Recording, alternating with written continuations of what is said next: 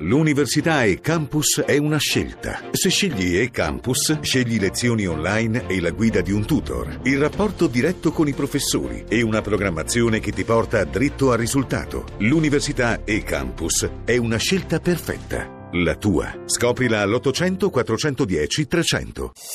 Voci del mattino. E ci agganciamo proprio a quest'ultimo titolo della BBC per eh, analizzare l'esito delle elezioni a Hong Kong. Do il buongiorno a Stefano Cammelli, storico della Cina, autore fra l'altro di Storie di uomini e fiumi. Eh, buongiorno Cammelli. Buongiorno.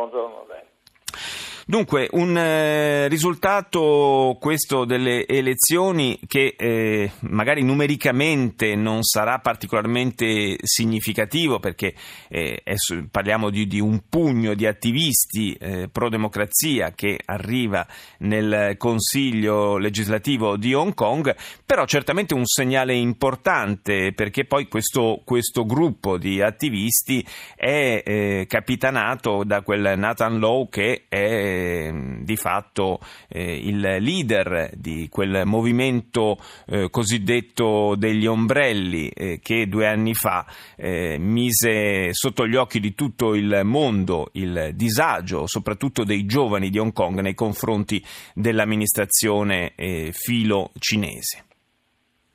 Sì, eh, la, la situazione è al tempo stesso positiva, diciamo così, e negativa. Allora è positiva per ironia perché proprio l'ingresso uh, di questi nuovi ragazzi, di questi ragazzi nel Consiglio legislativo che si occupa di Hong Kong testimonia che la situazione non è così controllata da Pechino come loro stessi eh, sostengono. Ehm, è evidentemente eh, critica non tanto nell'immediato per quello che può succedere all'interno del rapporto tra pro Pechino o meno, ma perché, eh, e questa è una cosa che io eh, dico spesso perché non credo ce ne sia piena eh, percezione, eh, questo testimonia un avvenimento che peraltro riguarda anche l'Europa e, e, e, gli Stati Uniti, e cioè la spaccatura profonda che si è venuta a creare in tutto Oriente e anche in Cina tra una gioventù urbana globalizzata, legata ai media, che ormai vede Bologna, New York, Oxford, Pechino e Tokyo come parte di una stessa realtà e il resto del paese, che nel caso della Cina sono quasi 500 milioni, che sono rimasti di fatto fermi a una situazione economica molto dura e molto difficile che da noi può ricordare quella degli anni 60. Ora, quello che mi lascia sgomento nella posizione, nelle affermazioni di questi ragazzi, sì. non è la richiesta della democrazia di per sé, la follia dell'indipendenza testimonia che si è completamente spezzato quel vincolo. Io ricordo la gente nel 97 a Hong Kong in lacrime perché finalmente eh, Hong Kong tornava alla madre patria. Io ricordo la commozione profonda di tutta la Cina per questa fine di questa cosa. Ecco, adesso emerge un mondo che tra Facebook, Whatsapp, QQ, eh, WeChat, eccetera, eccetera, ha ormai spezzato ogni legame. E temo, temo, questa è la mia preoccupazione, non i due ragazzini di Hong Kong eh, o la manifestazione, io temo che la stessa situazione ci sia a Shanghai, a Beijing, a Tianjin, cioè ehm, le città e la, la, le, il mondo dei giovani si sono spinti troppo in là. Mm eh, eh, hanno ormai varcato l'oceano, si giudicano a casa in tutto il mondo e non si rendono conto che dietro ci sono dei problemi enormi e che la Cina purtroppo non è Manhattan e non è il centro di Oxford, non so se mi sono sì. Sì, sì, no, è chiarissimo. Diciamo che eh, sebbene, e lo abbiamo eh, detto più volte eh, qui a Voci del Mattino in questi ultimi due anni, eh, sebbene ci siano dei segnali eh, crescenti di, di, piccole aperture, di cambiamento da parte anche delle autorità cinesi, però evidentemente la velocità con cui